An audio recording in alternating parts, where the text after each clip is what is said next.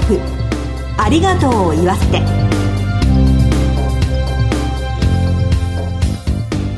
こんにちは。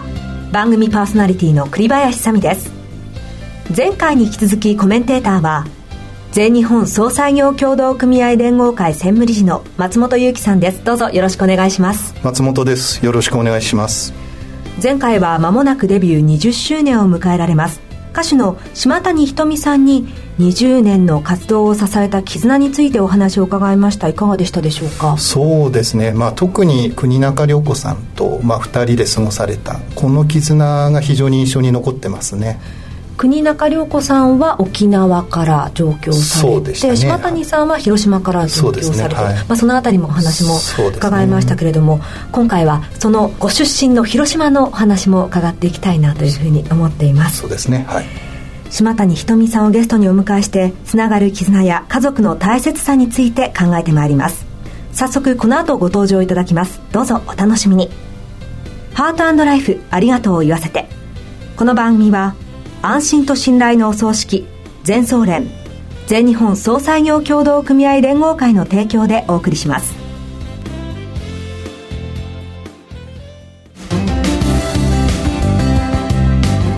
改めまして番組パーソナリティの栗林さみです。全総連の松本裕樹です。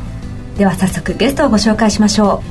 う。前回に引き続き歌手の島谷ひとみさんです。どうぞよろしくお願いします。よろしくお願いします島谷さんには2週にわたってゲストとしてご登場いただいております。2回目の今日は故郷広島とつながる思いについて伺ってまいります。島谷さんは広島県の倉橋島のご出身ということで、はい、どんなところなんですか？えっともう瀬戸内海に浮かぶ島の一つなんですが、うん、呉市というところから橋を渡った島なんですけど本当に海も穏やかですしお酒もありますし自然もありますし海のものも山のものも何でもある街だなっていうふうに私は東京に来て感じております。東京に来て思ったんですね。地元にいる時は当たり前ですし住所に倉橋島っていう名前がつかないんでうん、で橋も渡ってるので、うん、あの日本一短い都線とかが走ってて、はい、そんなに離れてないんですよ本土と島の人は自分たちが島の人間だっていう認識は一切ないんですよ。そんなところで。でもすごくうちはあの母が兄弟で牡蠣の養殖業を営んでまして、海で育った感じです私も。牡蠣の養殖をされてるんですか？はい。そうなんですよ。じゃあいまだにその牡蠣を食べたりとかするわけですね、うん、東京でもね。生牡蠣の立ち位置っていうのを東京ですごい知って、こんなに高級食材みたいな感じで、うん大事にされてるんだってちょっとびっくりしました。あと、ね、あの広島というとねあの松本さんは野球を好きですけれども。あこの番組でも衣笠さんともお話をしまして。もう神様ですよもう。神様。衣笠幸男さん。広島といえばね、はい、カープですね。ね、はい、カープ女子ですか？なんか野球が好きとか嫌いとかじゃなくて、うん、もう当たり前に野球のシーズンはテレビでも流れてるしみんななんか何かしら一回ぐらい見に行くんですよね試合を。みんなが支えてる感じの雰囲気なんですかね。街に根付いてるですね広島。そうなんかね、ビール飲みに行こうとかねなんか夏になったらなんか野球見に行こうみたいな、まあ、ある意味コミュニケーションツールになってったりするんですかね、広島では。広島にもしなんかお仕事か何かで行くことがある、時は絶対もうカープの話を振ったら絶対に仲良くなれるっていうぐらい。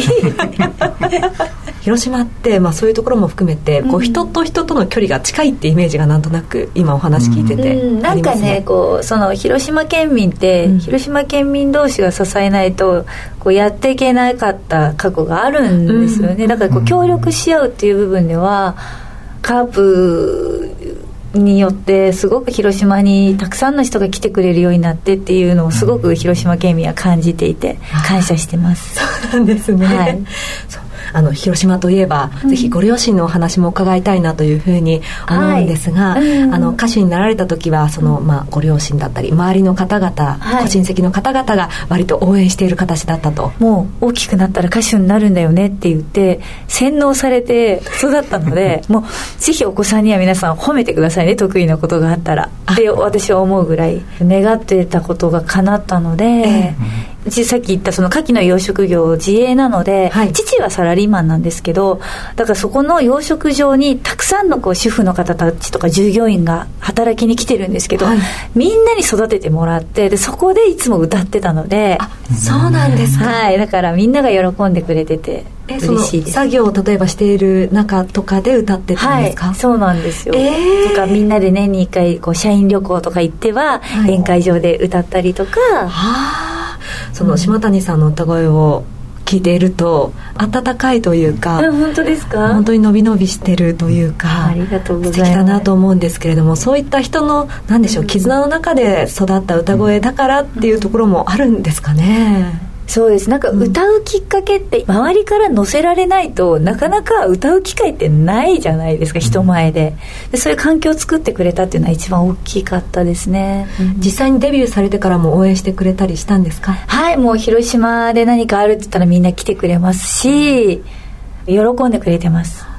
お父様は少し音楽をされていたこともあった、うん、あのそれこそ中高生の時からやっぱりすごく興味があって自分で友達とバンド組んで音楽やってたそうなんですね、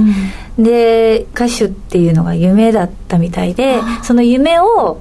私に託してくれたっていうかお父さんもなりたかったから、うん、チャンスがあるんだったらやってみないともったいないって言ってくれたんですよね。背中を押してくれたんですね。意外。普通父親って反対しません、うん、確かにそういうイメージ応援してくれたのがありがたかったです。それをお母様も見守ってとはい。レッスンとかは、はい、東京と広島、はい、行き来する形だったみたいですけど。そうですね。オーディション受かって、はい、卒業してから東京に来たらいいよって言ってくれてたんですけどもう早く行きたいですって言って学校とか家族とかもう皆さんに協力してもらってこう出席日数を合わせながら週末とか春休み夏休みは東京にレッスンに来てました。大変だったんじゃないですか？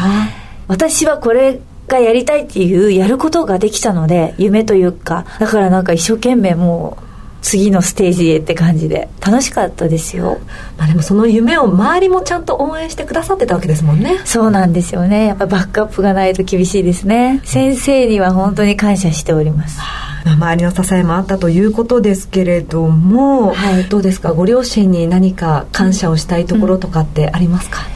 うん、一番感謝しているのはやっぱり両親ですよね、やっぱりいろんな面で支えてもらって応援してくれてで一番のね味方ですからね。私ファンでもありますから、うん、ありがたかったなと思いますね。デビューして上京されたら寂しかったりもしたでしょうしね島谷さんはね。そうですね。泣きながらお別れしていつも泣いてましたからね、うん、連絡を取ったりとかも。してました。はい、うん、今もではご両親とは頻繁に連絡取ったりとか。私は基本毎日のように連絡します。毎日？はい。ええー。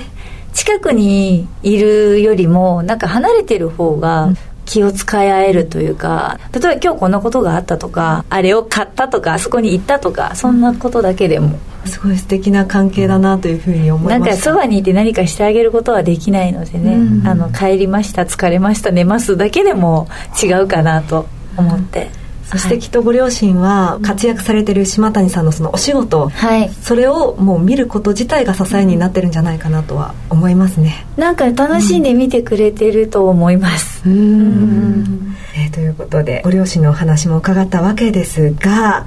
まあ、今年デビュー20周年ということで、改めておめでとうございますと、ありがとうございます。この3月に、はい瞳島谷アニメソングスプラス、はい、こちらをリリースされて、はい、配信限定アルバムとなるわけですが、いやこちらもね本当に私たちは待ってましたという形なんですけれども。ありがとうございます、ね、もうご両親も楽しみにされてると思うんですが、配信限定についていけてるのかどうかっていうのがねでも最近あの、はい、すごい携帯をこう教えて上達してるので、教えてるんですね。はいあのタッチパネルとかも上手にこう使いこなせているので、えーちょっとこれを機にね、はい、携帯電話でも音楽が聴けるってことを教えてあげなきゃいけないですね。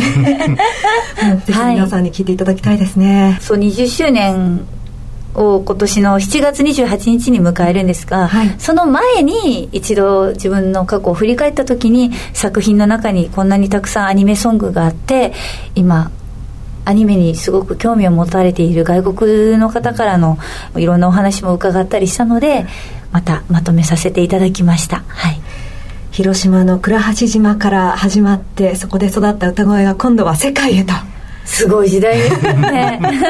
たくさんの方々にその歌声が、はい、さらにね届くといいなというふうに私たちも応援したいと思います。では最後に今後の夢や目標をお願いします、あの20周年を迎えるわけなんですけれども10代20代30代と段階を踏んだ20年だったんですけどもこれからはその自分の人生観とか今生きてる感覚を音楽の物語の中にこう乗せて表現できていくような音楽作りに変えていきたいと思ってますのでこれからも応援してください。よろしくお願いします。頑張ってください。ありがとうございます。頑張ってください。ありがとうございます2週にわたってデビュー20周年を迎えられる歌手活動や広島のご家族についてのお話を伺ってまいりました。ゲストは歌手の島谷ひとみさんでした。本当にありがとうございました。全日本総裁業協同組合連合会全総連は命の尊厳ご遺族の悲しみ一人一人に寄り添ったサービスを何よりも大切に考えご遺族の心を形にする地域密着の葬儀者が集まる全国ネットワークです。全総連加盟店ではお葬式の専門家である葬儀事前相談員総裁ディレクターが皆様からのご相談をお受けしております。お葬式のご依頼は安心と信頼の全総連加盟店まで。詳しくは全総連ホームページをご覧ください。すべては個人ご遺族のために。全総連。全総連。2週にわたって島谷ひとみさんにご登場いただきました。松本さんいかがでしたでしょうか？そうですね。ご家族の、まあ、絆を本当に感じるお話をたくさん聞けましたね。遠く離れていてもふるさとや家族への思いはいつもどこかでつながっているものなんだなというふうに感じました、うん、そうですね。島谷さん本当にありがとうございました。さて今回で私栗林サミはこの番組を卒業となります。4月からはハートライフありがとうを言わせてがお葬式情報番組として各週放送で生まれ変わります。私パーソナリティは卒業するんですけれどもこれからはリスナーとして番組を応援させていただきたいなというふうに思っております。昨年の5月からこの番組を担当させていただいたんですけれども、まあ、今日のお話にも出てきましたが衣笠幸男さんですとかあとは倉本壮さん、うん。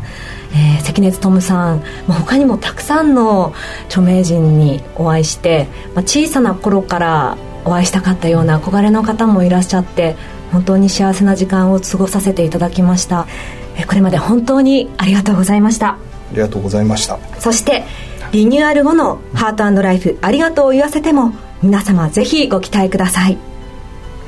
今日のコメンテーターは全日本総裁業協同組合連合会専務理事の松本裕樹さんでした。松本さん本当にありがとうございました。ありがとうございました。栗林さん本当お疲れ様でした。本当にありがとうございました。進行は番組パーソナリティの栗林さみでしたハートライフありがとうを言わせて。この番組は安心と信頼のお葬式全総連全日本総裁業協同組合連合会の提供でお送りしました。